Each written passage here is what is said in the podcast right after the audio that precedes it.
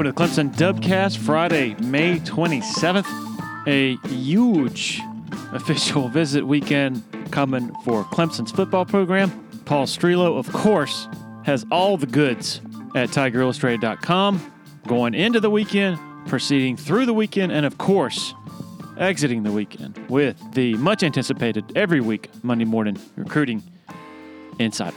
My good friends Blake Smith and Brooke Archenhold have been part of the podcast since the beginning, way back in August of 2018. They have an accomplished team of personal injury attorneys at Parham, Smith and Archenhold, based in Greenville. They are Clemson people, and their skillful attorneys have decades of experience in complicated litigation matters, taking a special interest in medical malpractice, nursing home abuse, and neglect, car accident cases that have left the individuals involved in serious trouble. For a free consultation at Parham, Smith and Archenhold, call 864 990 4581 or online at parhamlaw.com. That's P A R H A M law.com. Celero Communications, formerly known as Tandem Payment, is a full service integrated electronic payments provider powered by leading edge technology. Celero provides a wide array of merchant solutions, simplified payments. They make onboarding, taking payments, maintaining risk management and compliance, and getting support quick and easy. At Celero, they're all about helping you achieve sustainable growth as a business. Taking payments isn't the only thing your business needs. With Celero's solutions, you can manage inventory, sell products and services via social media,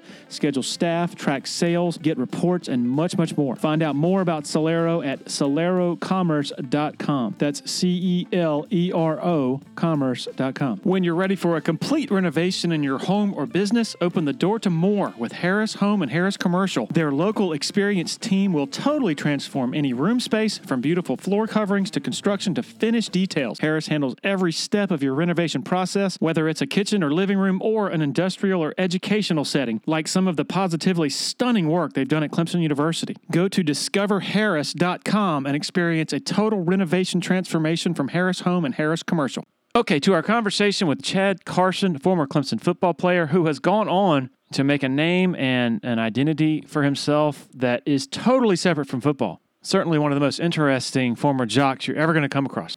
All right, here we go. Enjoy. Okay, joined by Chad Carson, former Clemson football player, uh, entrepreneur, Renaissance man, world traveler. How you doing, man? I'm good, Larry. That's a, a great introduction. I don't, I don't, know if I can live up to that. I was talking with uh, uh, a mutual friend of ours, Brian Garrison, a few weeks ago, and he said, "Have you ever?" Because we were doing a at Tiger Illustrated, we were doing a um, a series of articles called the Clemson Thirty, where we went back and, and, and just called up 30 former players and asked them like three questions like what you're up to now um, right. uh, your thoughts on Dabo and the program and then number three your thoughts on name image likeness in the portal and Brian said I, am surprised you haven't uh, asked Chad uh, to take part in that series and I, my first reaction was Chad is way too interesting to to have just three an interview consists of three questions. So I I made a note.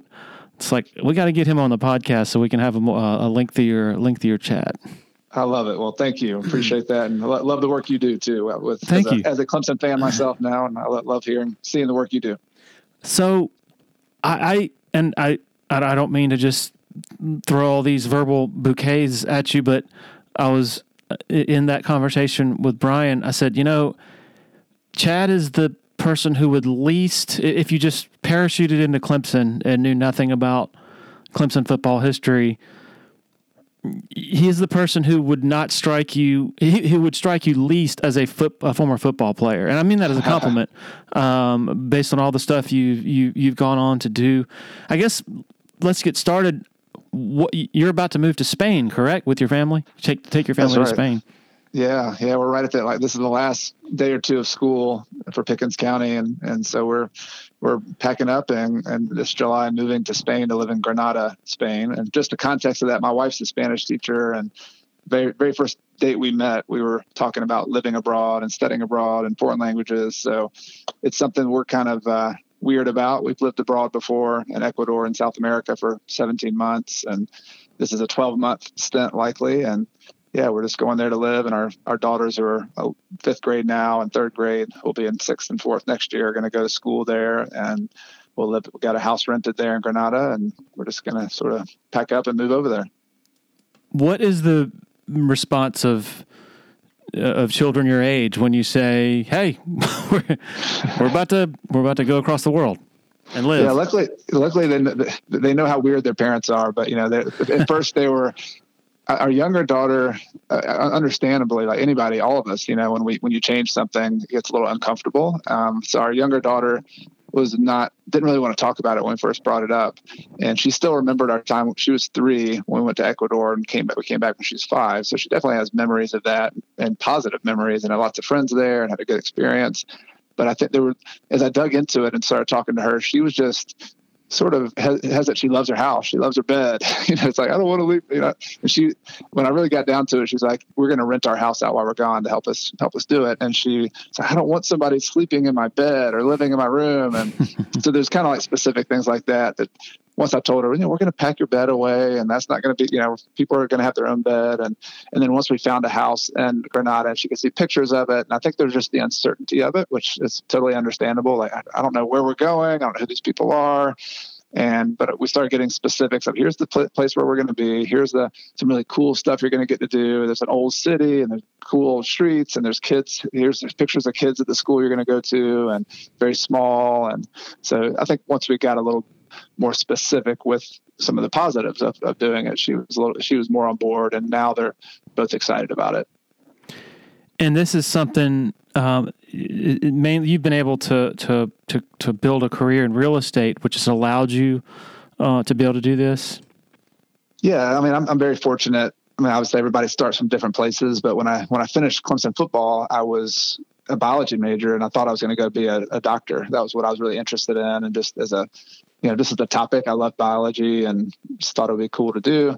But I thought I was just so tired from football, and I, I tried. I made a little run with the NFL, and that didn't work out. I fell flat on my face with that, and so I was just like, I'm just gonna take a break. I'm just tired of meetings. I'm tired of like organization, you know, having to go to stuff, and I'm just gonna be an entrepreneur for a year or two and see if I could do just learn something. And then I, I thought I would go back to the kind of the real world and be a doctor, do something. But um, I got into real estate investing, and I, you know, I was fortunate that my father had been in the business. He had rental properties back in Newnan, Georgia, so I was able to learn and ask questions of him early on.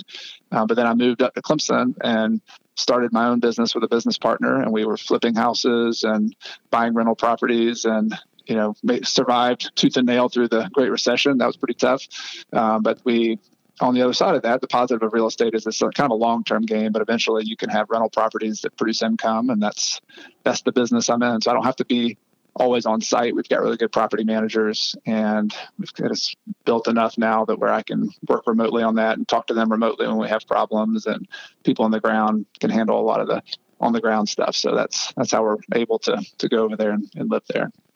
So when you're working remotely, um, is it just primarily just uh, working by phone and putting out fires, uh, just administrative stuff. How, how, can you give give us a, an, a I guess a feel for what that's like?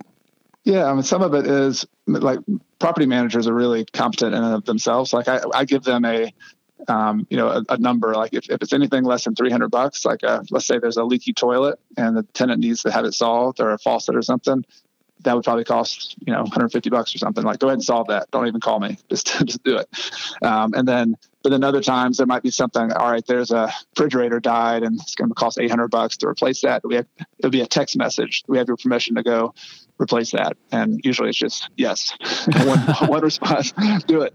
Uh, but there might be something a little more complicated. Like, all right, there's you know, a problem with this roof leak and like very rarely, but like this, you know, there's some mold in the this bedroom and we need to move the tenant out and get a hotel room for a couple days and treat this mold. I mean, it's a, that's like more of an extreme situation and they still handle it, but I have to be kind of on board and have, have, a, have a phone call. And, and then there's bookkeeping and filing tax returns and things like that. There's kind of administrative stuff behind the scenes. And every once in a while, there's a we're buying or selling something. Not as much right now, but so there's yeah there's there's kind of like the big picture strategic stuff, and then there's just the details and kind of practical stuff, and all that's um, something we've been doing for 20 years now. So it's we have some systems and processes, and uh, fortunately, I don't have to do as spend as much time on it.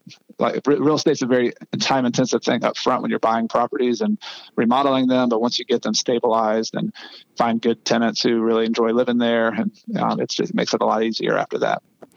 You mentioned the finding good tenants. How how how much how many students just roughly do you do you rent to?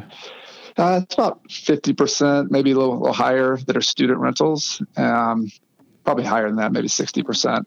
And then the rest are like we have professors and just families who live here. I've got a couple of trailers who, um, you know, just, just people who work here in town and need to have a good place to live. And they stayed there for seven, eight years, you know, so it's, there's different, it's kind of, it's kind of cool just to meet the different people who live in town. And there's definitely student rentals and that's part of the, we kind of grew into that over time. But when we first started, it's always been just uh, a house, a trailer, you know, just somebody locally who lives here and they need a place to live. And we either rent it, sometimes we'd sell it to them and finance it to them. And so it's, I've been a, the real estate game is a lot of fun because there's so many creative, different ways to approach it. Um, we've done a lot, a lot, of different things over the years, but mainly now it's just renting, renting properties to people here in the central Seneca and uh, Clemson area.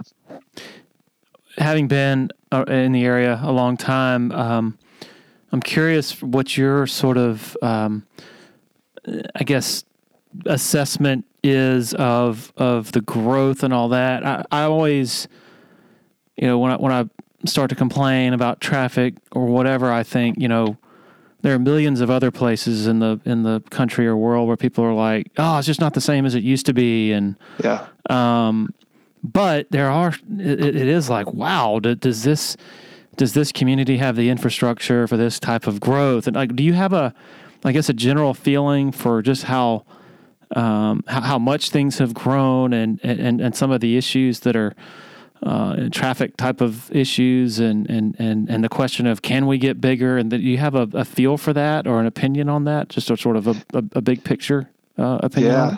Yeah, definitely, definitely have a lot, lots of opinions on this subject. Um, I mean, I, I'm like a, I'm kind of have straddling the past and the future here in Clemson because I, I, came here to school, and a big part of what I loved about it was the the natural areas, and I still do. Like I, I feel like we're one of the a gem of the world is this part of the upstate and the northwestern corner of the upstate with waterfalls and land, and to me, like the experimental forest and the 17,000 acres that surround the university and the view of the Blue Ridge Mountains and the natural spaces that that's just like precious. It's just amazing, and it's something that you know, I remember seeing a sunset the first time I came on an official visit for football, and it was over the lake and this amazing sunset and purple sky, and I was like, "This is this place is amazing!" Like, wow! And so I think all of that, and then the small town feel, and the, idea that this is like a a village inside of that um, natural spaces, I think is has been what attracted. That's what's attracted to me and my wife too. At the same time, you know, we've lived here during the the growth of the university, and I feel like the the growth is, this is something like especially people who've been around Clemson a long time. They come back, they see the big apartment buildings, they see, you know, things are different, and it's it can be frustrating. Like, and I I, I kind of so I can kind of re- empathize with that. At the same time, I, I think about it and say like things always change. Like the you know place is always changing, and I, I really can't do anything about the economics of the university and whether they needed to increase enrollment or not. Like I, I just think that's not something we can like have an argument about because unless you're on the board of trustees, I mean, you could push back and say, I don't like that. But the fact is, university has chosen to grow. That's like a long term, 20, 30 year kind of strategic decision. So from there, I look at it and say, okay, I still like the small town. I still like the natural spaces. Like, let's make sure. My, so my response to that is like, let's make sure that doesn't go away. Like, we can't can never sacrifice the green spaces and the outdoors. We can, and can we find a way to maintain like a small town feel even while things grow? And that's the tough question. Like I think that that dilemma, and it's actually been a big part of why I've gotten involved. Which you know, the um, I started volunteering in the community just as somebody who lives here, uh, trying to to build an infrastructure of alternative transportation. I feel like that's a big. It's not the only solution, but I feel like the, the city of Clemson is a seven square mile space. Like that's really small as a footprint and it's right next to the university. And there's no reason why most people who live in town, especially students and people associated with the university, couldn't get on a bike or walk or get on one of those little scooters and get to campus and move around and go to the grocery store doing that. And that that's a foreign concept for people who've been around Clemson a long time because that's never happened. And that's not what Clemson was about.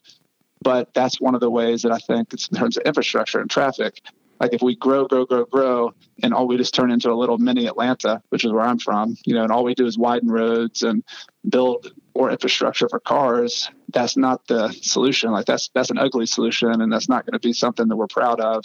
And you're going to lose the feel of the small town. Whereas if you have some kind of thoughtful growth, which is still difficult, and you have all of the growth happen along corridors where buses and cars and walking can happen, and you build safe infrastructure for that to happen, then you have the, the, the opportunity that, to create new small spaces. Like you have public spaces where people hang out and they interact, and you feel like you're in a small town still, even as some of that growth happens. And so I, I think we're really at a crossroads, and a lot of people who live here are frustrated by what's happening. And um, you know, I've been doing my best to try to get involved and kind of steer it in a certain direction, which I just described a little bit, because I feel like 20 years from now, when our kids our kids' kids, you know, are, are thinking about going to university. You know, what we're doing right now is going to determine whether it's a place we're proud of or whether it's just kind of a ho hum, you know, suburban looking tra- trafficy place, you know, that that we're not proud of. And you're referring to your work with the uh, leadership with the Green Crescent Trail, um, which is really seeking to, to to create a lot of the things that you're talking about. Um, right for example, so the uh, educate me here. Um, so the perimeter road uh, um, expansion, I guess. I don't know anything about this. I'm I'm ignorant. Um, unfortunately, can you give an idea? Is there going to be anything incorporated with that um, that that that that includes some of the things you're talking about, alternative transportation, or is it just going to be just for cars, like you said? Yeah, it's, it's, kind of a mixed mixed thing, but I mean, there, there's definitely a widening of the road and which is, is for cars, right? But there's a, and I'm gonna, I guess I'm gonna go in two different directions with that question because there's there's some I know more about, some I don't. The there is going to be infrastructure for the Green Crescent Trail, which is something I've known about. Just our, our group has. I'm an, I'm a board member uh, with the Friends of the Green Crescent Trail, and and so for years, for five six years, we've been trying to work getting the university, the city, the local towns, Pendleton and Central, Pickens County, Anderson County, to all collaborate and work together because this is more of a regional effort. And so this this widening of perimeter road included in that project was a new 10 foot wide multi-use path for biking and walking that would connect to a city path and uh, it's hard when people are listening to kind of get ge- geographically where this is but essentially there's going to be like a two and a half three mile path that'll be like the first section of the green crescent trail that'll connect the university to the city and it'll connect the botanical gardens to uh, Gateway Park right there on Highway 93, which is a small little park kind of next to First Citizens Bank. And when you're coming into the university, and then it'll connect all the way to the Clemson Elementary School in the kind of heart of the neighborhoods of um, Clemson. So that's like a important first step, you know, and so that's a positive with uh, in terms of alternative transportation. Um, that's that's what I know more about. The part that's that I know a little bit about that I, I can talk to the the widening of perimeter road. I know there was a lot of sadness because some big trees and the botanical garden, some things got cut down in order to widen roads. And I'm, I'm never really that excited when I see roads widen, as I mentioned earlier. But I think the long term reason that's happened, my understanding of long term plans from the university, is that you have Highway 93, was now called Walter T. Cox Boulevard, coming into campus right, right next to Bowman Field. And the idea with that is to make that more pedestrian zone. So you have like raised crosswalks. You have you, have people on Bowman Field and Tilghman Hall going across to the business school and going across the downtown, and it's just it's a natural like pedestrian space. And and so the idea has been to try to get fewer cars to see that as a cut through. And if they, if people want to get to the other side of campus, use perimeter road instead of cutting through campus on 93. There'll still be car traffic, there'll still be game day traffic, but the idea is to make it super easy to use perimeter road as a kind of a perimeter basically to go around.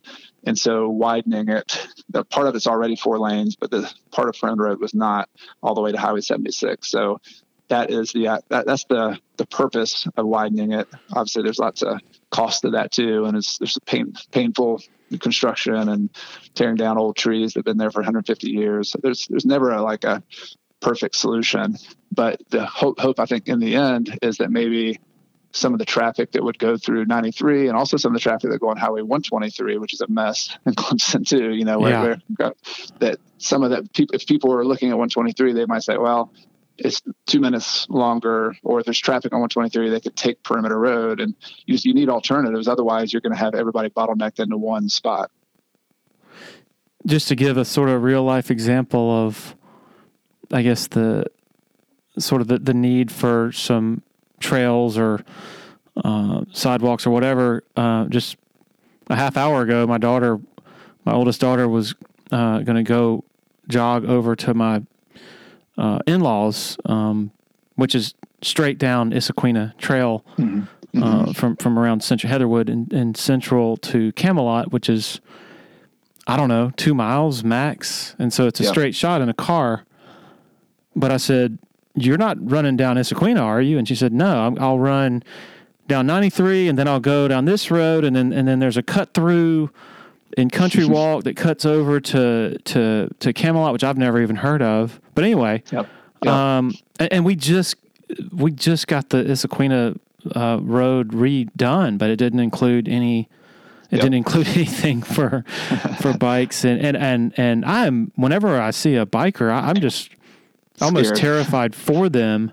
Yeah. Um, because th- that's a lot of trust in your fellow humans, a lot of whom are unfortunately in a rage over over over over just the sight of a bike of a bike of a person riding a bicycle. Yeah, it's not safe. I mean, it's just, it's just, I don't have the statistics at hand, but I know South Carolina is one of the worst, some of the worst statistics in terms of pedestrian and bike deaths in the country. And wow. that's, that's sad. You know, it's not, it's not, it's not a good, good thing to be leading, you know, and, and there's there's all sorts of causes, right? But I think the thing I've been frustrated a little bit with, and you let me get on my high horse for a minute, but is just that I think there's some policies on. There's there's always positives and negatives in every organization, but from a state level, historically, we're not prioritizing uh, more balanced transportation. It's very much balanced on making roads faster for cars, getting people from point A to point B. And there's a there's an argument for that, right? Got to have commerce. We got to have trucks going here and there. But I, thing I'm frustrated with, and I think people in smaller towns and cities all over South Carolina probably resonate with this. Like when you get into a city where people live and it's not the highway between towns, that's not a highway. Like that, that is a place where people live. That's where people need to walk to the park and get exercise and just walk their dog and push their stroller. And this is, this is like, these are, and it's, so there's a set of rules for roads and how fast they go. And it's the engineering of roads and then the funding of roads that is not oriented towards what we're talking about here. And it makes a big difference. Like this is this is quality of life. This is like safety. This is um, the way things grow. Like so it, it, like leads directly to the type of growth that nobody wants. Um, wide wide roads traffic sprawl you know all that stuff and I, I, don't, I, don't, know. Maybe maybe there's one or two like state leaders listening to this, and I'd be happy to have that conversation with them and share my opinions on it. But I think it starts with how we fund things, how we policies we make on a state level, and then it kind of trickles down to our towns. And because a lot of people don't realize that most of the big roads in every city in our state are South Carolina Department of Transportation roads, like Issaquena Trail, Highway 93, 123, even some weird little roads you don't think are state roads. They're all state roads, meaning the state decides what happens with them. They fund them. They decide to put sidewalks on them or not, which they decided not to. They didn't have the money to do it on Issaquena when they repaved it, even though the city asked and the city was wanting to do it. It was in our plans, you know, but it is it's a state level decision. You've obviously made a lot of progress uh, in, in some of these areas, although still, of course, plenty of work to do. What what's the common the most common argument you hear against these uh, new forms of uh, th- these new avenues and inroads and, and, and, things? I think there's a couple. Like I was in Oconee County recently, and I think some of the pushback was it's just like a luxury item. Like, hey, we've got sewers, we've got other stuff we need to fund, and like I get that. Like I'm I'm economically you know conservative. I like to watch the dollar, right? Um, and so I, I, just think there's not in, in that case. It's like, hey, this is a this is not appropriate here. We don't need to spend money on that kind of thing. There's other things we want to spend money on. I think more commonly though, it's like um, like in here in Clemson, for example, I think there's pretty wide support from most of the people who want this kind of thing. They've gone over to Greenville, they've gone to Travelers Rest, they've seen just how vibrant it helps small businesses. It's a it's a more appealing way to develop a city and grow. Um, I think part of it is just old momentum and old habits, and just seeing how how's this going to be implemented. Um, and sometimes just like I'm thinking about like downtown Greenville. Like if you look at how downtown Greenville became an amazing space, amazing place, it's like known nationally for what it is. It, it, it was it took years, took decades of people kind of staying the course on on ideas. And I, I wish things moved faster than that, but I think people get distracted, leaders get distracted, um, you know, leadership changes. So just it, it's pretty unusual that a town like city like Clem, or Greenville could do that what they did and stuck with something for like three decades and implemented it. And I'm I'm hoping that you know I think Clemson has that potential, but we have the unique challenge that the university and the city are under different leadership structures. And then you have Pickens or Pickens County, and you got Pendleton, and you got Central. So you, everybody comes into Clemson, visitors for the games, and they're like, they think they're in Clemson, but like, which Clemson are you in? Are you in the city of Clemson? Are you in Pendleton? Are you in Central? Are you in uh, University? And that's the challenge of that is like all of those entities have to make decisions together to do something bold and pretty um, amazing over the long run. And I think it's starting to happen, but it's that's been one of our biggest frustrations as a uh, nonprofit organization is just getting the planning processes and the funding processes on the same page. And I think if that can happen, that's just more like a football. Pro- it's like a, a Dabo problem. We need to get Dabo to help us like yeah. rally the troops, get get everybody all in. This, this is like a human resources problem and a leadership problem. So maybe I need to take some lessons from Dabo. Yeah, you got to believe. Get him to yeah. get him to uh, give one of his one of his great speeches. I guess on the general topic of progress, you mentioned Greenville, and and and it happening. Uh, it, you know, it, t- it took a while. It also took great vision for, from leaders. And I think of that mm-hmm. on sort of a smaller level here as we're sort of marveling over over Pendleton's um, uh, blowing up, I guess, for lack of a better term, over the last mm-hmm. five or six years. And I compare that to a town like Central. And I, maybe I'm not being totally fair here, but this is what I chalk it up to. I don't think it's totally organic or totally uh, just dumb luck that that something like Pendleton happens. I think it's something that requires vision from your leadership of your town, yeah.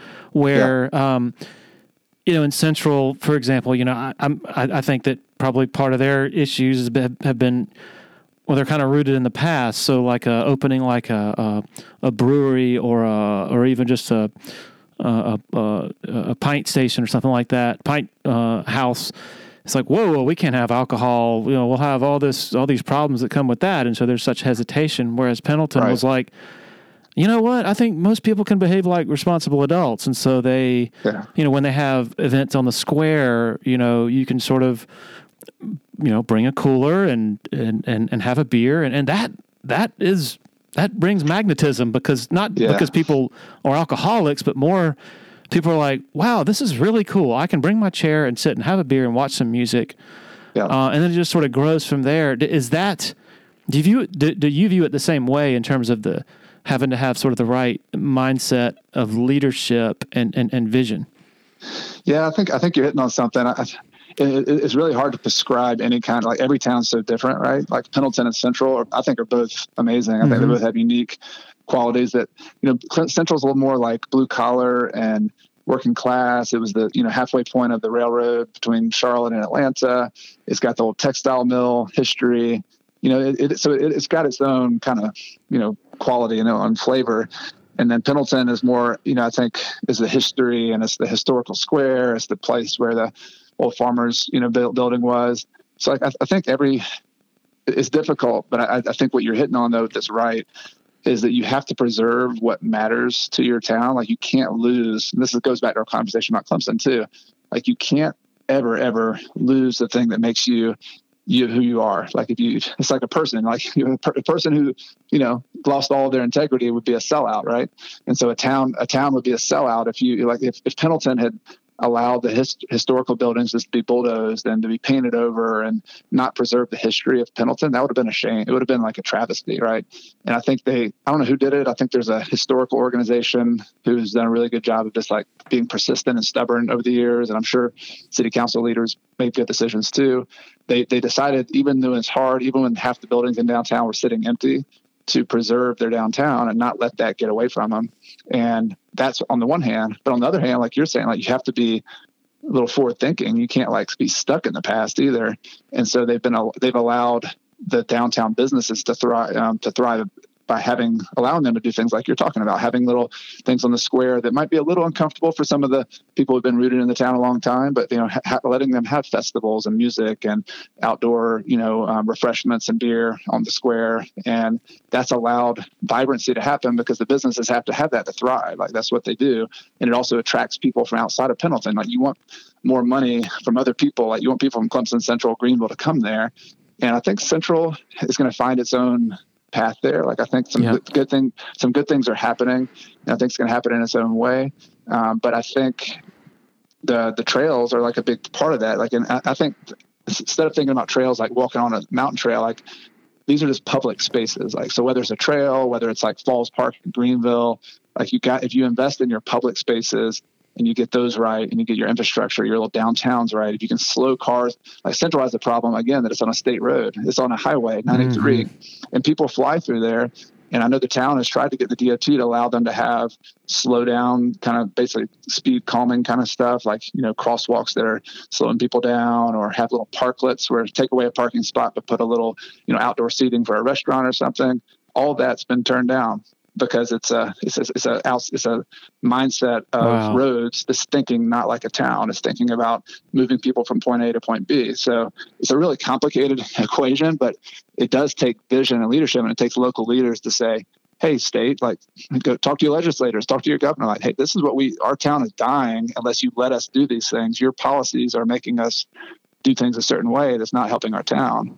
And Pendleton you know, had some, um, you know, they invested in that square, they invested in walkable uh, sidewalks, things like that. So it's a, it's a multiple list of things, but it's, uh, it's imperative, you know, like the, you, you, you look back 20 years and say, oh, I wonder how this happened. It happened with those little tiny policies and little tiny investments. And most of all, not selling out on the original idea of what that town was all about. Can I try out another theory for you on, on you know on this list of factors with Pendleton. Yeah. Um, this didn't dawn on me until a few weeks ago, but it's so hard to get into downtown Clemson uh, with traffic and parking, and for people our age, you know, thirty uh, somethings, forty somethings, fifty somethings, there's not yep. as much to offer um, us down there in the in, in the in the realm of restaurants and bars and such. And so I, when you have a really great option. I don't know, three miles away, four miles away, where parking's right. really not a problem. You can just breeze yeah. right in. Yeah, I, I believe that um, has really helped Pendleton, and maybe even Seneca as well, because you have like Kiwi Brewing Company out there and some other places yeah. where it's like oh, I can just park right beside the place and yeah. have a good time and have a have a have a you know uh, a glass of hazy IPA or something like that um, with with like minded people. Does that is that a factor in your mind as well? I think I think there's some friction to get downtown for sure, but at the same time, I'll give a counter example. Like Greenville downtown, people were. Compl- I've been reading books on Greenville. This is one reason it's fresh in my mind on how it came to be. But there was a lot of pushback early on with like they they uh, used to be a four lane road there, and they narrowed it to two lanes and put parking on the side. But parking has always been kind of tough to go downtown, like compared to going to like when Haywood Mall and all those malls came along people are like, oh, it's so much easier to park at Haywood. I'm just going to go in Haywood. But yeah, can can you you know we now look at it like all right, mall versus downtown Greenville, like which one's a better experience to to go to? There's and in downtown Greenville, what they did was built parking garages that you still have to park in and walk. Like you're not going to be right next to the restaurant mm-hmm. you're going to, and yet people go. I, I would argue that the problem with downtown Clemson is that there's not a reason for you to go. Like, yeah. you know, as, as, as, nice as the bars are and all that, like for people who are in their 30s, 40s, like us living in town, we, we look at it and say, yeah, there's some good college bars. There's something, you know, but um, Blue Heron moved out. Other restaurants that were kind of last strong holds for us to go down there, they moved out. And so here's what the, I think public policy can change that is that downtown Greenville, they invested in the, the Peace Center. So there's a mm. cultural mm. Anchor there. Like there's, there's something that people go to. And if you go to the Peace Center to watch a big um, event, you're going to say, well, where are we going to eat? We're already here. We've already parked in the parking garage. We might as well go eat somewhere, have a beer, whatever.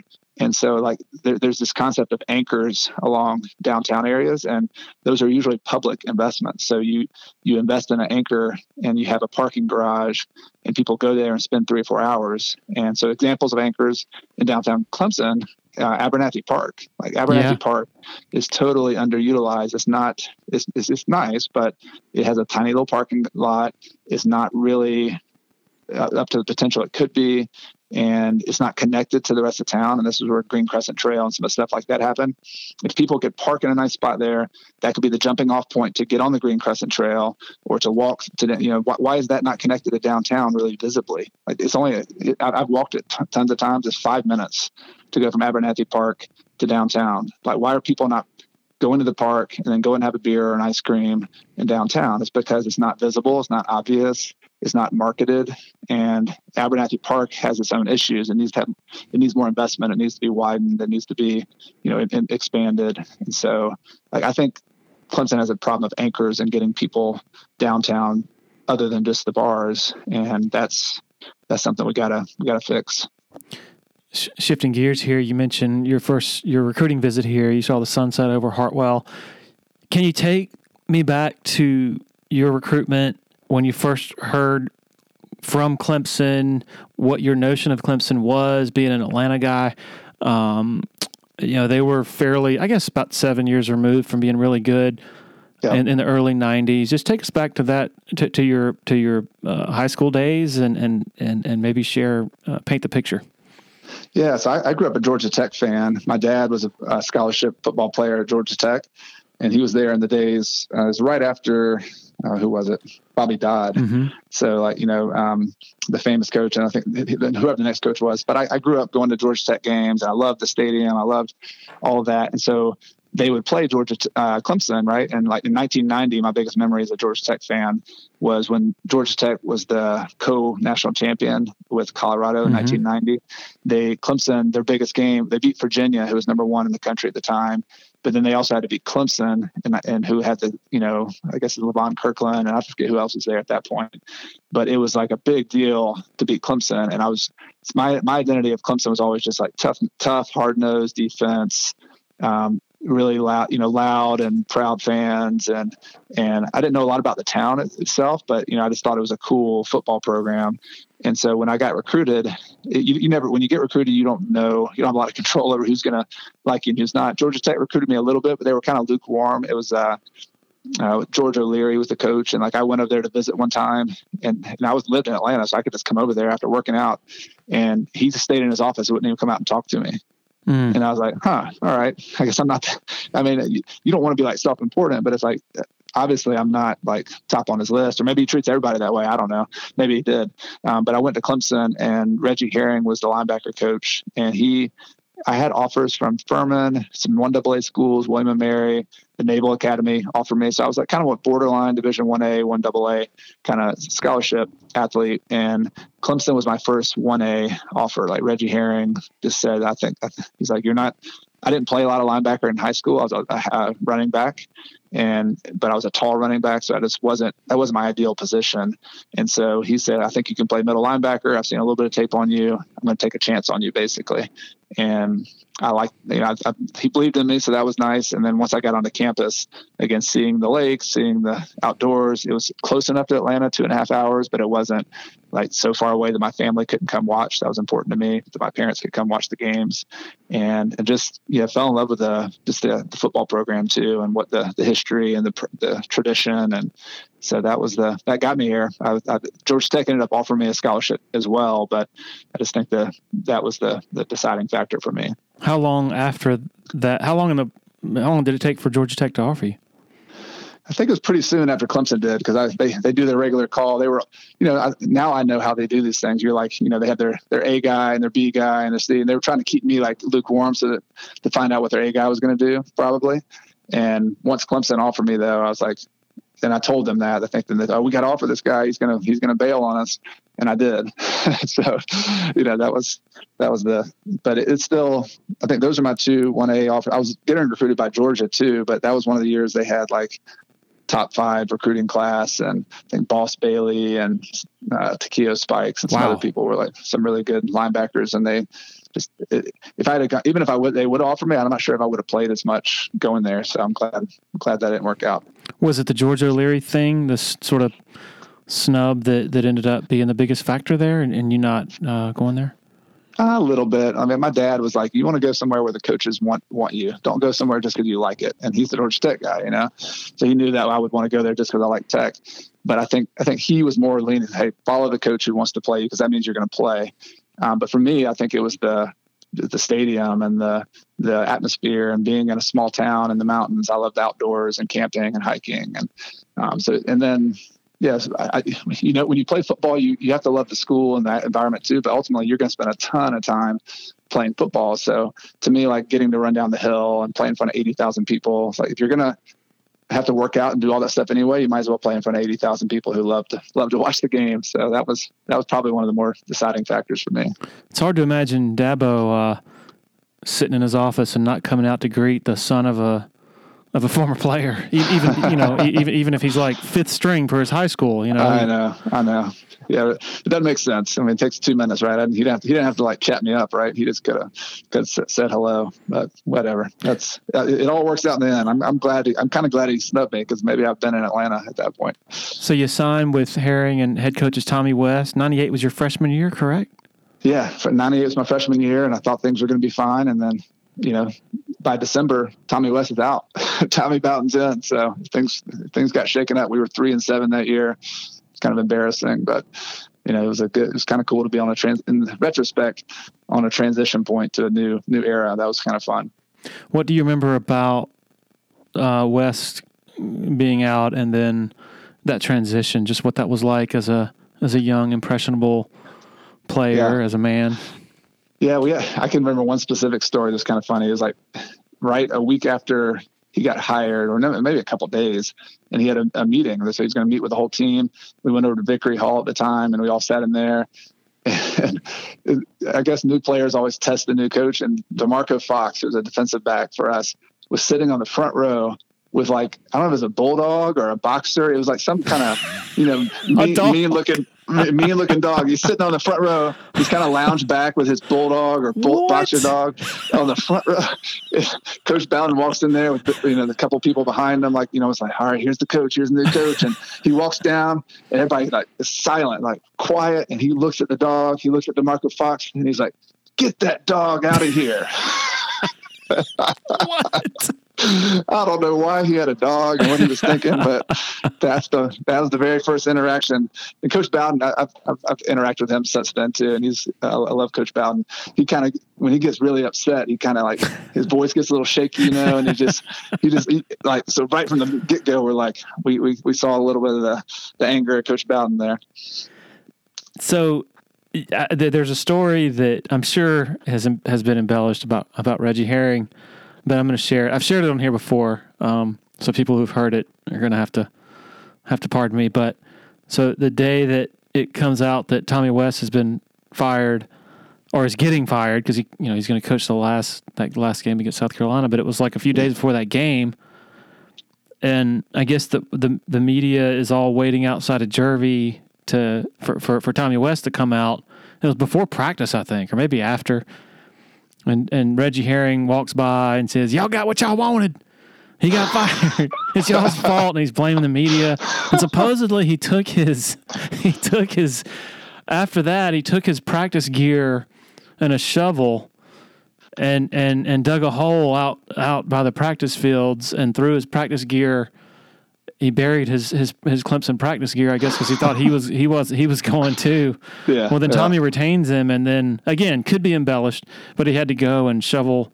He had, he had to go dig his he had to go dig his his, his practice gear back up.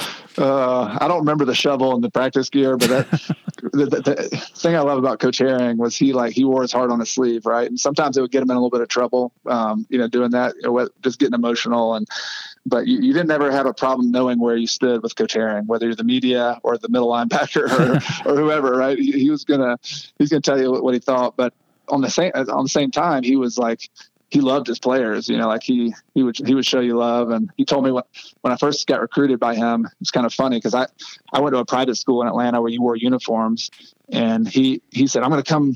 I'd already committed. He's, he was going to have a, like a, a visit to kind of seal the deal. And he's like, I'm not coming in your cafeteria and parading around there and making you look good. He's like, you got to meet me out in the parking lot.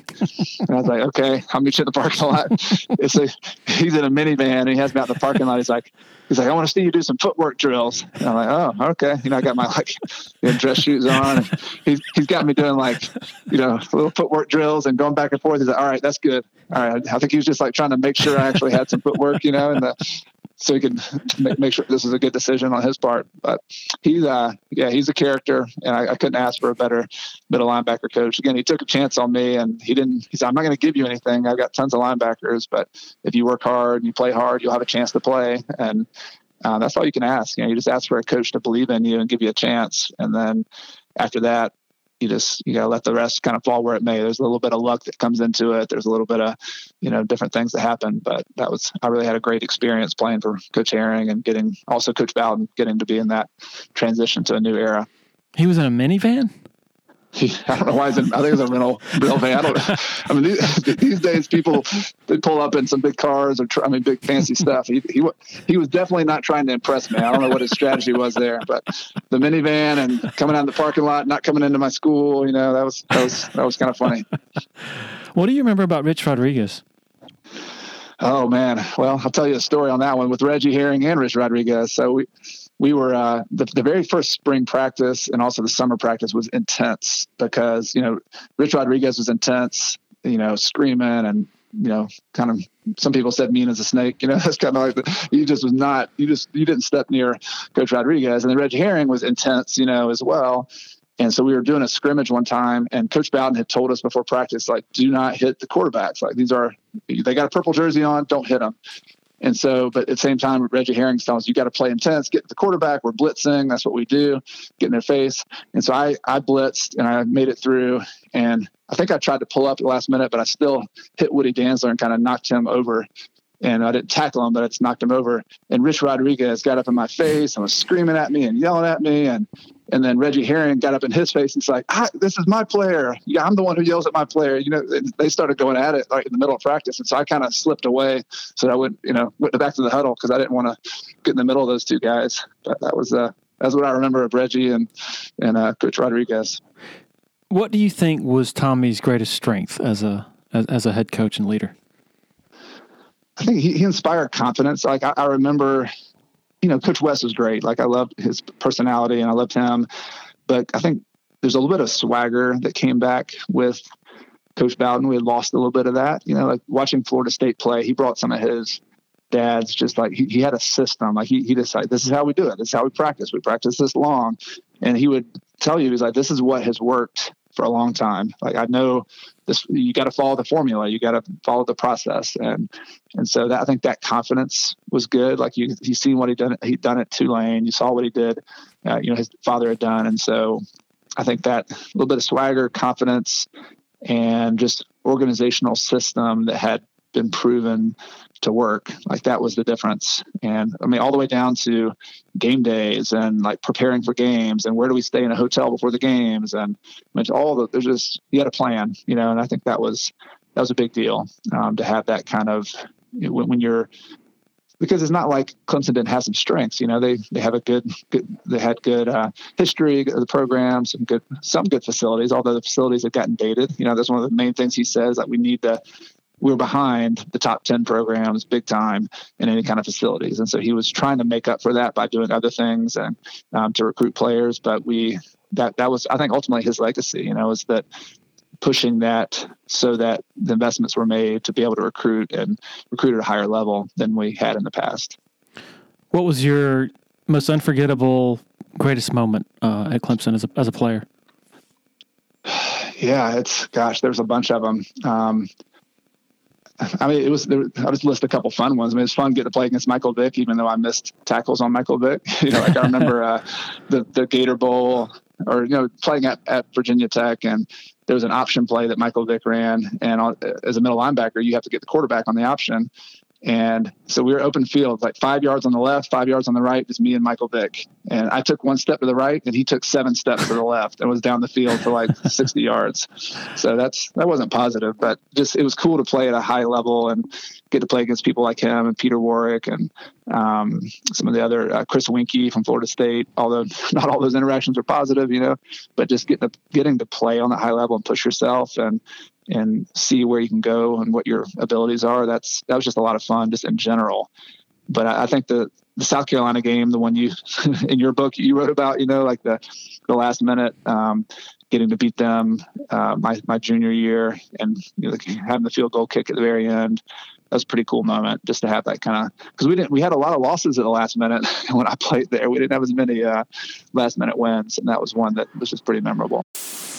If you're in the Eastern Midlands and Pee Dee area and you're in any way interested in buying and selling a home, commercial property, land, need to consider reaching out to Uptown Realty. They're based out of Sumter and run by a friend of mine, Patrick Enzer, big Clemson guy. used to cover the Tigers in a newspaper capacity, longtime supporter of Tiger Illustrated, longtime listener to the Dubcast. The home buying process should be an enjoyable experience, so let Patrick and his staff do all the heavy lifting. All you got to do is pick up the phone and call 803 774 0435 or go to uptownrealtysc.com want to share a quick word about Founders Federal Credit Union. If you've been to a sporting event in Clemson, you've probably heard about Founders already. They are the official credit union partner of the Clemson Tigers. In addition to that, all Clemson faculty, staff, and students are eligible for membership as well as IPTAY members. Matt Gross is a proud Clemson alum and the vice president for the Clemson market for Founders Federal Credit Union. Matt's office is located beside the Walmart Neighborhood Market on Old Greenville Highway in Clemson. For more information, go to foundersfcu.com. Another Another loyal supporter of the Dubcast is Blackacre Law Firm in Greenville, a subsidiary of Parham Smith and Archenhold. Blackacre helps South Carolina residents achieve their dreams of home ownership by providing experienced professional representation for real estate closings. Attention to detail is crucial in real estate law. Blackacre is committed to making sure nothing gets by them preparing residential or commercial closings. Blackacre also offers estate planning services for their clients in the Greenville area. Find out more about Blackacre at 864 326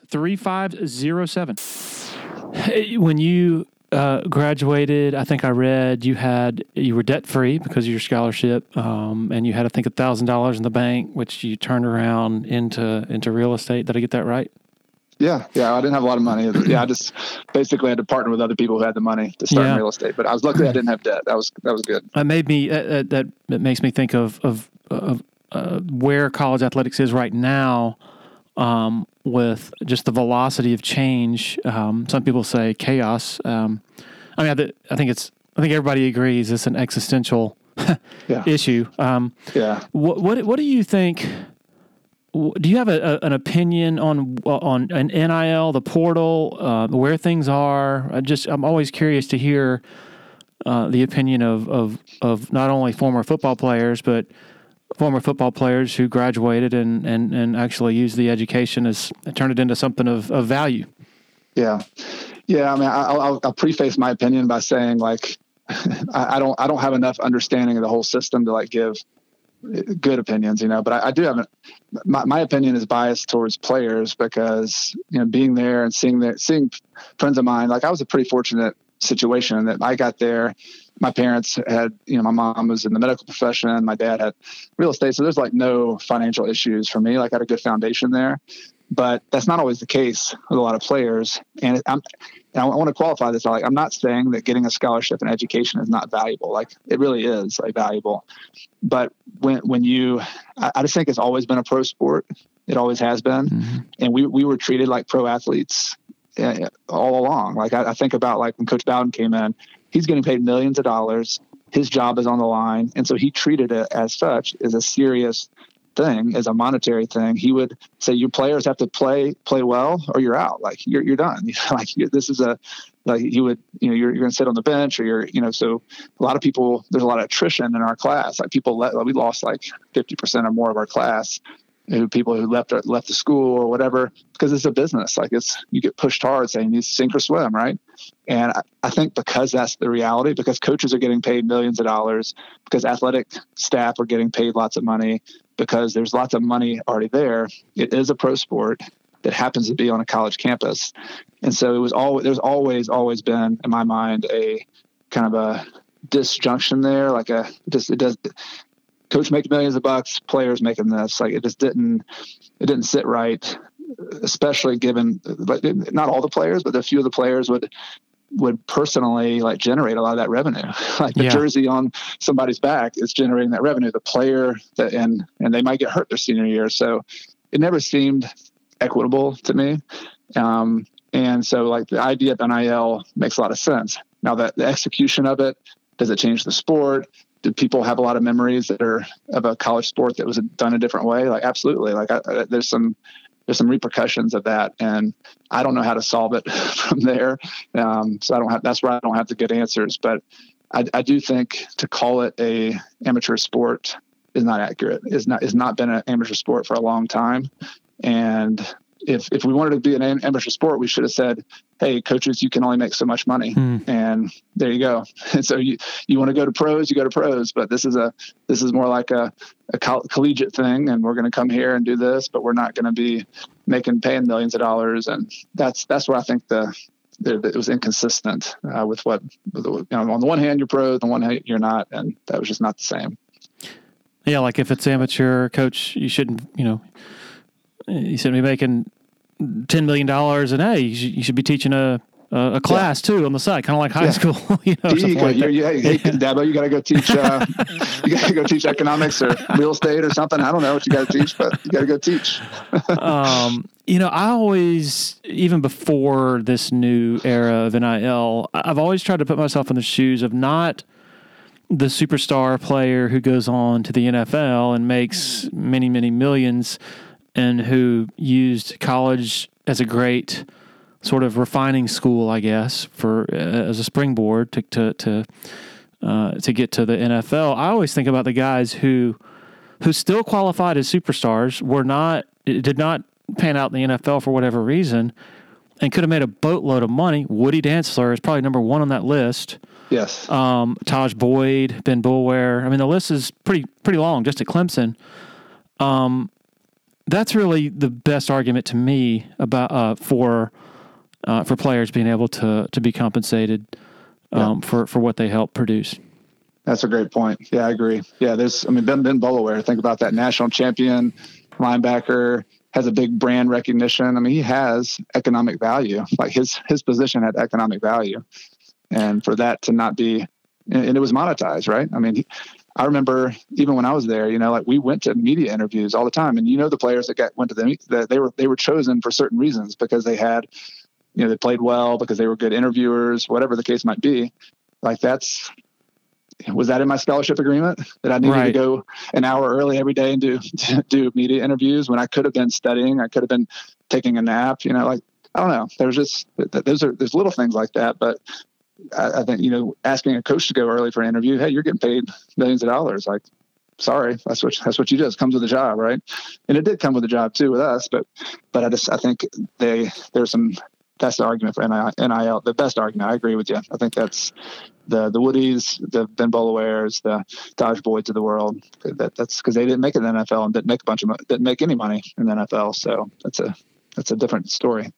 I guess as maybe a, a counter to that in, in this really complex uh, topic, you know, you, you could have a a more marginal player who is not quote unquote generating you know a, a ton of revenue and he is on scholarship. He is uh, he does have all these amenities that he's able to take advantage of. What i would love to know is is the figure the the the dollar figure for for that for not just the what the scholarship is worth, but if he mm-hmm. graduates, mm-hmm. what is not the monetary cost of that scholarship of that education, but what that is worth to him twenty years down yeah. the line. Like my college education, I don't know how much was spent and, and taken out in loans, but let's just say it was fifty thousand dollars. That's what my education cost. I mean, it's worth way more than that, obviously, because I'm yeah. here. Here I am, decades later, still yeah. making a living from that. And so my, I just want to see if you if you if you agree with this. My problem with the, I guess the uh, the the the pro NIL extreme, and and by that I mean like the media conversation about it is there's too much cynicism about about the educational part of it being a sham. And people say right. that's people assign the value of that as nothing. And i'm like um right. no i i, I talked to a lot of former players including yeah. woody dantzler himself yeah. who they treasure that education and what it did for them. Yeah. No i i, I think they i think we're underestimating the value. And i think we're also spoiled at clemson because we have a coach and a program which i uh, honestly is like my most proud thing about Clemson right now is the way Dabo treats his players. Like uh, there, there are coaches in the in other programs and in the past who treat their players like paper plates, and you're just expendable and you throw them away. And that's not that's never been the attitude Dab, Dabo's brought. And I feel like that's a, the underpinning of his whole success is yes, he had to have X's and O's. Yes, he had to play on the field and all that, but it was always about treating people correctly and treating people well and investing in them. So not only do you have a scholarship that to a university that has a, a very well-known degree now, and Clemson's a great school, you also have, I mean, all the money, the PAW Journey, the the extra investments that that the, the football program invests in their players and the athletic department in general is a huge bonus. Like if you think about in the business world, just having a relationship, a network of people that you can then go get a job with or borrow money from or you know get a leg up on something like that that's enormous. I don't know how you put a i don't know how you put a, a number on that. Like it really is more than just getting your chemistry class and doing all that you know like the knowledge is great and it's important but it's the um, i think college one of the biggest benefits of college is the network effect you get. Like if you're if you want to live in south carolina and be in any field um, professionally having connections with Clemson. Um, you can if you can call up a friend of yours from from football program, or you can call up Dabo and say, "Hey, do you know somebody in this field who can I can talk to?" You know, that's that's enormous. Like that network effect is really a big deal. And so, yeah, I'm not one who wants to undervalue what has been invested. I, maybe we need to put a you know figure out a way to quantify that and say the players are getting this quantity, but I, think one of the things that's going to be interesting to see how it plays out is the university, because they have not been able to pay players, how many millions of dollars have we spent on facilities yeah. and all those things to recruit people? So like when I was when we are coming up, they couldn't pay you, so they had to like spend spend forty million dollars on a football facility to make it so it's amazing place to be your whole time, right? But you didn't get to keep that football facility, right. but you got to use it for four years, and you got the promise of coming back. You know, in the NFL, their facilities aren't as nice as Clemson's and some of these other places because they spend all their money paying their players.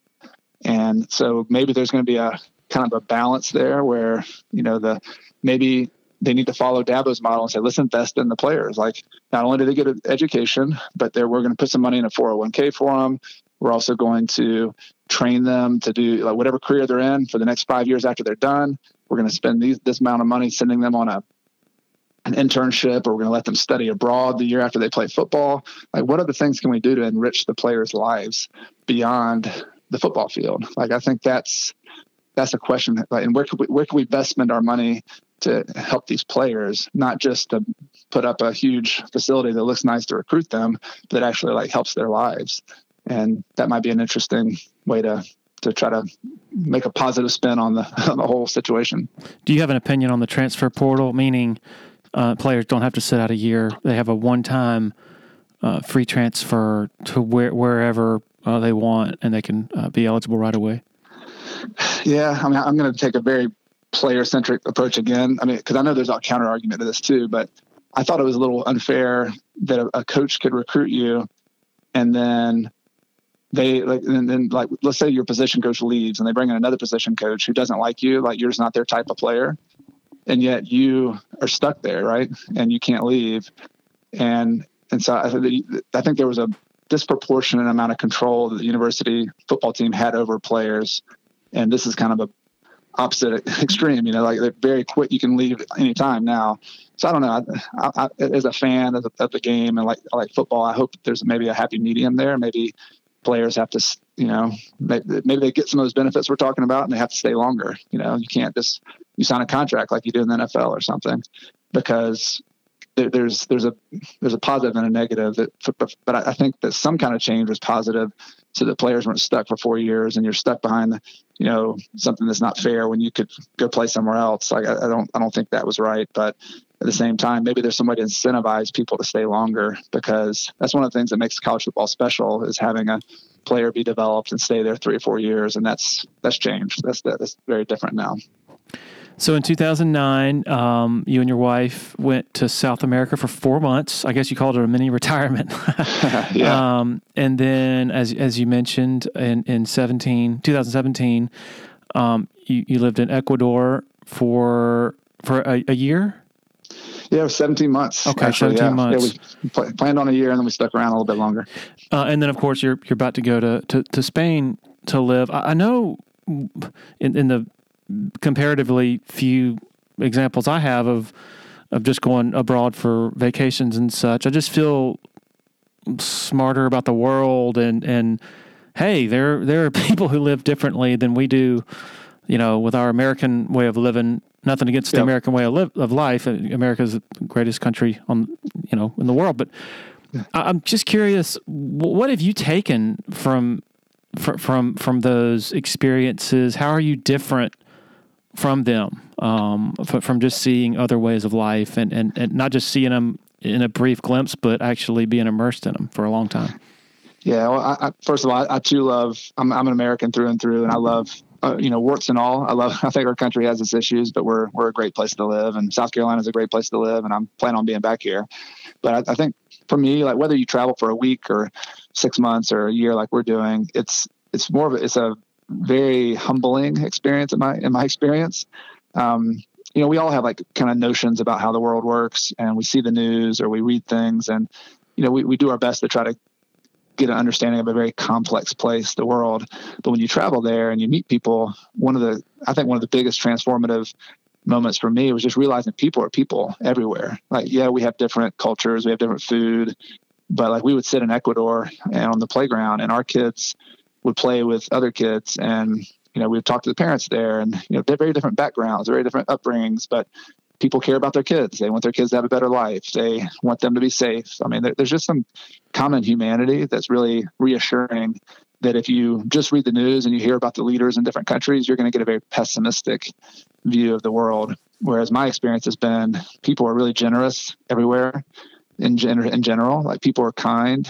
And yes there's some negative Nellies as well. But we, we know how that that's same here, isn't it? I mean, we have tragic news every day in the United States, and so I think traveling will humble you if you are open to it, and it'll also reassure you of the positive side of people, and that's that's been a really important part for me. And then just from a practical standpoint, I, I like travel. We've been traveling a lot in Latin America, and I'm very goal oriented. You know, going to Clemson, playing football, getting good grades, going into business, goal, goal, goal, go, go, go. And I think that's a trait that we are probably proud of in America. You know, we work hard, we have goals, we go after it. I think there's a good balance to that that we have a hard time doing, like taking a break, slowing down a little bit.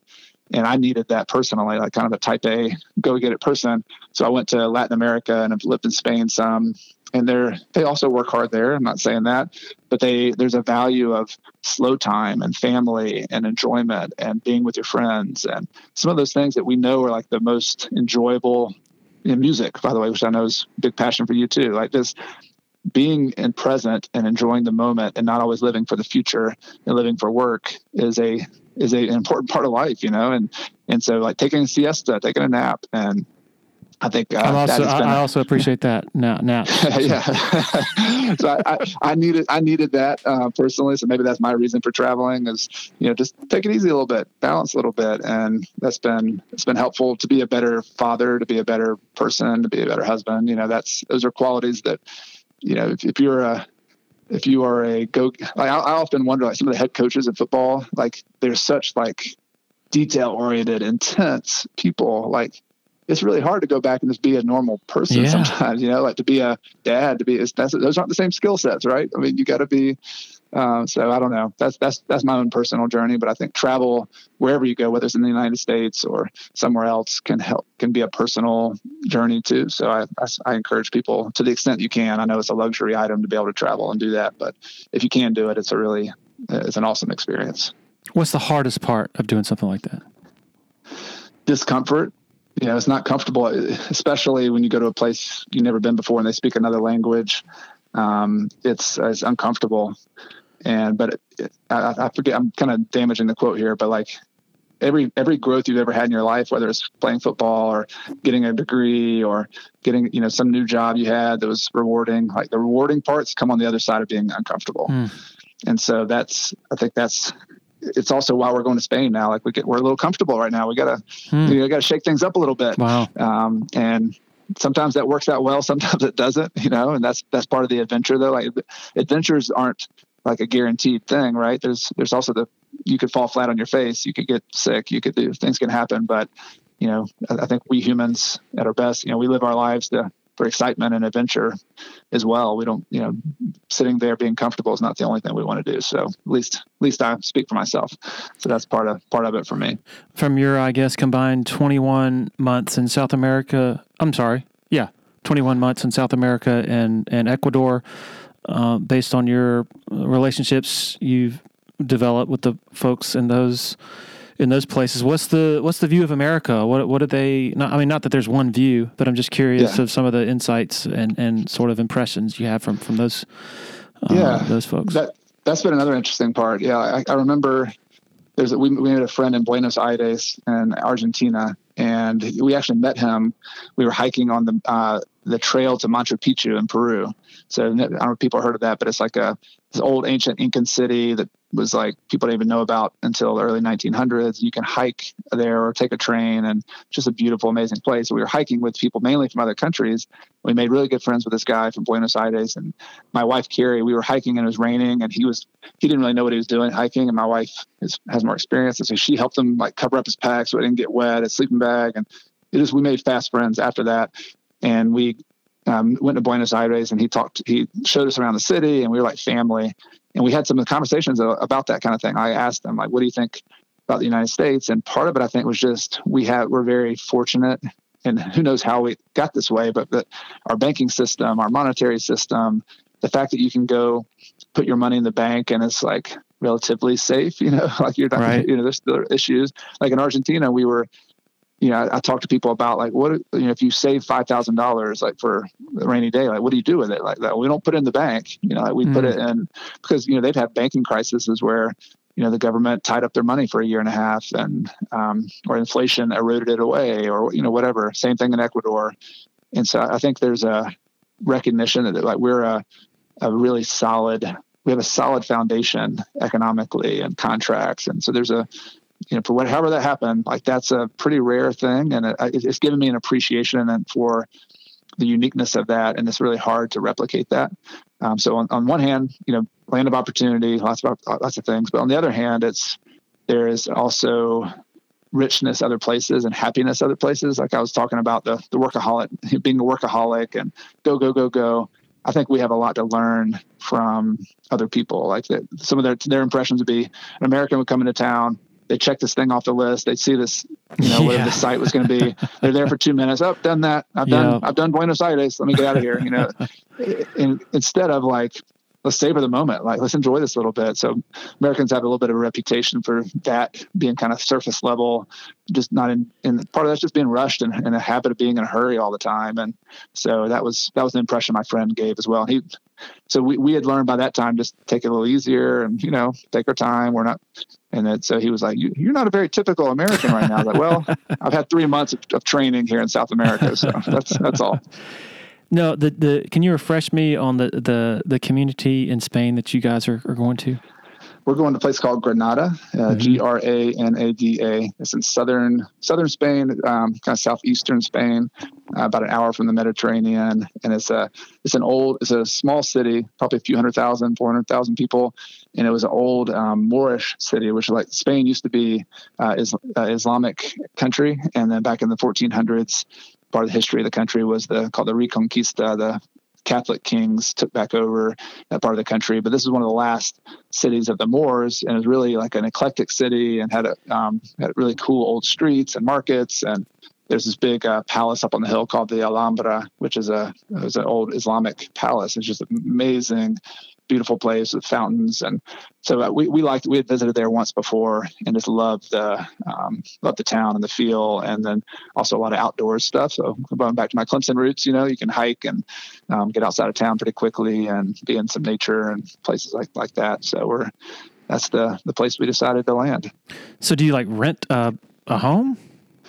Yeah, yeah, we had to, we didn't even go there. We haven't seen it. We did a long distance. We hired a consultant to help us rent a house there, uh, which is a little unusual. Usually, we just kind of helicopter in and figure it out as we go instead of making reservations or doing anything. But uh, getting the girls into a school and um, just with COVID early on, just there was just some complications that were like, we're just going to pay somebody to help us find a place. So she went and did like a live tour with us on the phone and helped us, you know, talk to all. There's a lot of bureaucratic stuff you have to do to get into schools over there. So she helped us do that. And so yeah, we've seen pictures of our house. I don't know what's going to be like when we get there, but we, we've got a house rented right now.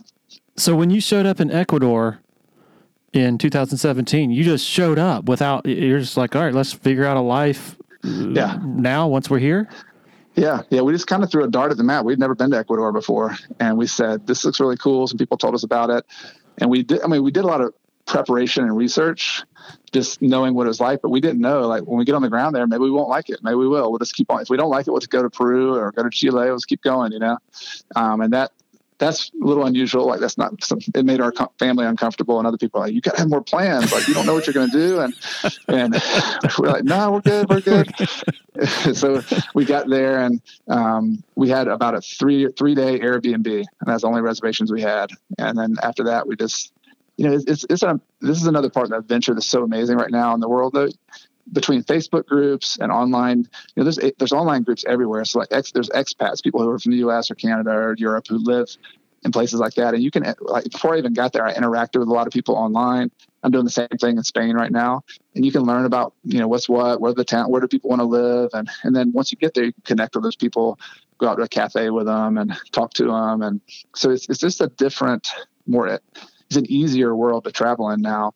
Whereas like 20 years ago, you had your guidebook and you just had to like figure yeah. it out and just show up there. And um, so I, I, feel like it's a, it's a because of the internet and connectivity of people, it's a little easier to, to fly blind and just jump into a place and figure it out.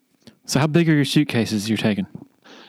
We're actually taking less than you would think. We're we're going to have four uh, a suitcase each. So I mean, a relatively big suitcase, but you know, so four suitcases, four carry-ons. We each have like a backpack, a small backpack, but I'm honestly, I think I'm the one who's gonna might break that system because I'm uh, I have a podcast and a YouTube channel that I do for like real estate stuff, and that's kind of been my main thing that I spend a lot of time on now. And I want to do that while I'm there in Europe. So I'm like, I've got this box here beside me in my office that has my camera, my you know microphones for the for the podcast. Like I'm, I don't know that I can fit. Like I'm either going to take a lot less clothes, which is fine. Like I don't wear that many. I don't not that fancy of a dresser, or you know I just got to figure out how to get my like video audio equipment and then and then my books because I like to read and I'm actually writing a book this year uh, as well about real estate investing. So those are like I'm, I'm the one who's going to probably mess up our system to, to figure out how to pack. what uh well on that topic of your of your this will be I guess this is your second book. You have a like you said the podcast. You have a website coachcarson.com. You want to yeah. share um anything you'd like to share just about that whole that whole venture? Sure. Yeah. I mean, like I, I kind of took the fork in the road with real estate investing. That it was very is very beneficial for me. Obviously, out here, I'm able to travel. I'm able to do a lot of things because of investing some money. And I feel like real estate is one of those most accessible ways for people to build wealth. Like you don't, you can have one house or one rental house or two rental houses that you used, like for example, a house you used to live in. You move out and you keep it as a rental property, and then you do that once or twice. Like I, I just know a lot of real estate investors who've done just that and it's changed their life. Like they they they they can now retire more comfortably than they thought they could because they have this one or two little rental houses. And so like I'm very big and positive on helping other people get into the real estate game. And instead of me like I, I don't have ambitions to like take over the world and be this huge real estate empire that owns thousands of units and does that kind of thing, helps a bunch of rich people make more money. Like I, I really like the idea of a there's a 30 year old person who's frustrated with their job and they want to you know build some wealth for themselves and their family and they just they don't know how to do it though. So they, they can go online on youtube or podcast and listen to me sharing some ideas some fundamentals and you know maybe they didn't have a family member who knew about real estate and so they're having to get it from podcasts and youtube and i can be sort of that mentor that maybe i had. You know i had a family member who helped me out when i first started but not everybody has that. So i think that's a beautiful thing about online media you know the accessibility is that access to information to improve yourself and to make your life better is free, pretty much free, and it's out there. And so that's what my Coach Carson platforms about. I have a podcast that I publish weekly. I have YouTube where I draw, I have a little whiteboard, and I've, I've taken the Coach Carson because of football because I love sports, and I've, i really admire people like Reggie Herring and Coach Bowden and, Co- and Dabo, coaches who make a difference in football. And but it's more than football; so it changed people's lives. They impact their character and the way they do things. And so I've, in my own way, I want to emulate that, but do it more in the financial realm and helping people just you know de-stress their life a little bit if they can you know have one house that produces 500 bucks a month in income and that changes their life changes gives them some security so that they can spend more time with their kids or help out their loved one or start the nonprofit that they didn't think they could do because they're stressed about money. Kind of help them solve the money thing so that they can do what matters otherwise. That's my my idea of like a positive impact on people. I hear people pitching like plans of yeah ret- retire by the age of 40 and uh, it almost sounds like a fad diet, you know. And I'm like, well, yeah. what, what, what would I, what are you going to do? Like, one of the important distinctions you make um, that I, I, found in a in an article is you, you said more than real estate. I wanted to share a philosophy of life. Retirement where you stop working isn't my goal. The goal is no. to get money out of the way so that you can do more of what matters. Which that really I think resonates more as as being realistic and yeah. and productive uh, and fulfilling than just yeah, like, sitting on your couch, you know, and doing absolutely. nothing. Yeah, I mean, if, if, somebody's super busy and you just want to go take a vacation on the beach and drink some pina coladas, I mean, I get that. Like, we all need to like, de, you know, de-stress a little bit. But ultimately, like, I think people at our best are we work. You know, we we produce things, we help people, we serve people. So I don't, I can't imagine a scenario in my life personally where I'm not contributing and doing things. If, if I'm healthy and you know, God willing, I can do it. Um, so I, like that's my that's my philosophy on trying to help other people is like let's i think so many people they don't love their job you know? I mean i feel fortunate that i do love working what i do but a lot of people they would be okay if they could work less or they could they could go to their boss and say i'm still willing to work this job but i'm only willing to do it 30 hours a week or i'm willing to not travel. And so like just giving people some leverage with their work so they can do work in a little bit better way for themselves and their family. Or so that I, I imagine like there's a lot of people who are in finance or in doing something that like maybe they just don't love and they really should be a high school football coach yeah. But how many, how much, how much a high school football coach is getting paid? Mm-hmm. You know, mm-hmm. right? They're, they're, they get nothing.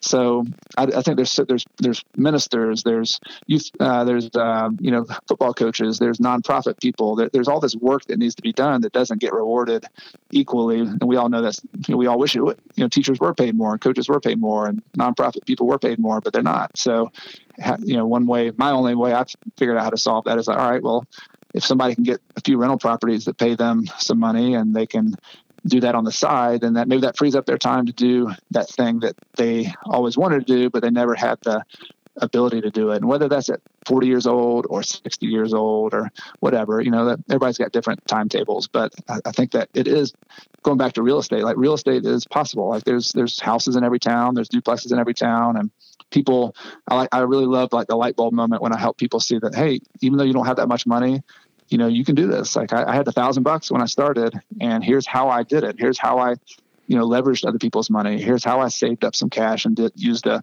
three percent down program with FHA and got the loan. And here's how it worked. You know, so sometimes just people need to know there's a path, and here's how here's how somebody else did it, and hear that story, and so that's what I'm trying to do with the books. Is I wrote a book called Retire Early with Real Estate that talked about kind of the big picture, and the one I'm going to write now is called The Small and Mighty Real Estate, The Small and Mighty Investor, and it's trying to um, explain how somebody can have one or two properties or ten properties and they don't need to get really big and be this huge corporation and big business like a lot of people think you need to be. You can stay small and here, here's how you do it. And here's here's the way you you approach it. And here's why it's beneficial to do that. And so that's that's that's what I'll be working on. That, that'll be my job in Spain is working on that book. I'm assuming y'all don't have a time frame for how long y'all are going to be there because that's not the way y'all roll. we actually do this time, and I think our kids have influenced that a little bit because you know going to Edward or our older daughter would be at, uh, in sixth grade at Edwards Middle School, and she's a little disappointed that she's like she really is looking forward to being in band. Like I need to connect you. Oh with, man, yeah. Uh, she she loves music. She's a violin player. She wants to play flute in the middle school band, and so she there's just things like that that she is really looking forward to, and we are too, honestly. So we we are pretty sure we're going to be back in July of 2023, and we've already we have somebody renting our house, and we explicitly told them up front in the advertisement, you only have one year to live here. you have to you have to leave. We're coming back to Clemson. This is our hometown. This is our home, so we'll be back. Well, she'll have two years uh, under Mr. Marsh, uh, the the incredibly right. talented band director at Edwards. Um, so hopefully she'll be able to make up for for lost time. Is it what what will you what do you miss most about? I guess uh, when, when you leave, you're like, man, I wish I could have this. Uh, yeah. You know, some of the comfort of comforts of, of being back home. Uh, Clemson's there's some special things about Clemson. Like I, I mentioned earlier, just the outdoors. Like it's just unbelievable that you could be five minutes, ten minutes in the woods and be taking a hike in the experimental forest and just feel like you're in the middle of nowhere. That's that's amazing. And it's hard to replicate. Like even in places that are so-called outdoor places like Denver, Colorado, and like you have to drive in traffic for two hours to get in the woods yeah. in Colorado, right? I mean, that's this is a special place if you're into outdoors, which I, I think is, you know, is one of the unique things. But then also, just I, love the small town. I, I love the fact this is our community, and you know, get to see you and Heidi and people I know and that I've you know, sweated with and worked on projects with, and we're trying to make our place, our, our hometown a better place. Like that's, it takes a long time, and that's not a given that you feel that community connection with people. And I feel like people in Clemson care about their community. We're such a unique place with a university and the outdoors and the proximity to you know big cities like Clemson, Atlanta and Charlotte, but not a big city. And I don't know. There's just there's a special kind of ingredients in the in the soup of uh, what it means to live in the this corner of the upstate that I, I really love, and um, that I definitely miss those. So it's it's I feel like I'm kind of torn. Like I love travel, I love going to other places, but I love coming home too. Mm-hmm. And I think sometimes it makes it even better um, when you've been abroad and you've lived other places, it makes it even more special. And for me, I've just appreciated it even more when I do come back the the type of place we live in. When do y'all leave? Uh, July of, okay. of, this year. So, so one year exactly. Yeah, we haven't bought our ticket yet. This that's kind of the way. I'm still waiting. We we actually I hadn't told this part of the story, but we're applying for visas to live there. So a visa like you, you can go on a tourist visa for 90 days in Europe as an American citizen, but you can't stay there beyond 90 days. So we're applying for a visa that would let us stay there. And there's like a three inch packet of paperwork we had to send and we i think we're almost there on getting that approved but we haven't formally gotten it approved yet so i've been kind of hesitant to spend the you know $900 yeah. per flight person on a flight to go there until we know for sure we have that visa in our hands well, Chad, uh, thank you for your time. Um, I know you're busy, and, and man, thank you for your uh, leadership. You, have helped make this community a better place, and a lot of folks are indebted to you for that. And um, thank you. you know, we, are going to be we'll, we'll, be closely monitoring you, and, and I'm excited about having you back a year in a year. Yes, so. absolutely, me too. Well, thank you for what you're doing. This has been a really fun conversation, and really. Uh, I think these are important conversations in our community and in the Clemson, greater Clemson, you know, community. I think this is a uh, really appreciate the work you're doing and the conversations you're getting out in the world. I think a lot of people are, are living vicariously through you uh, as they hear about all your uh, all your world travels. So it's exciting. Yeah, pretty, they can they can feel free to stay in touch with. We don't have a blog. We we have in the past done a blog, travel blogs. But if you if you stay in touch with me on CoachCarson.com or something, I'll I'll let people know what if we send some pictures or videos if they want to live vicariously and see what we're up to over there. Sounds good. Thank you, Chad. Thanks, Larry. Wow, what a cool existence! I think I I probably speak for a lot of people in uh, in, saying I could never do that. It scares me, but also I'm kind of jealous uh, of, of, him and his family being able to do that. If that makes any sense. All the best to them, the Carson family, in their world travels, their trip across the Atlantic.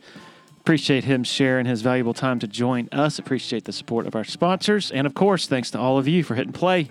Really appreciate it. Be safe. Cheers.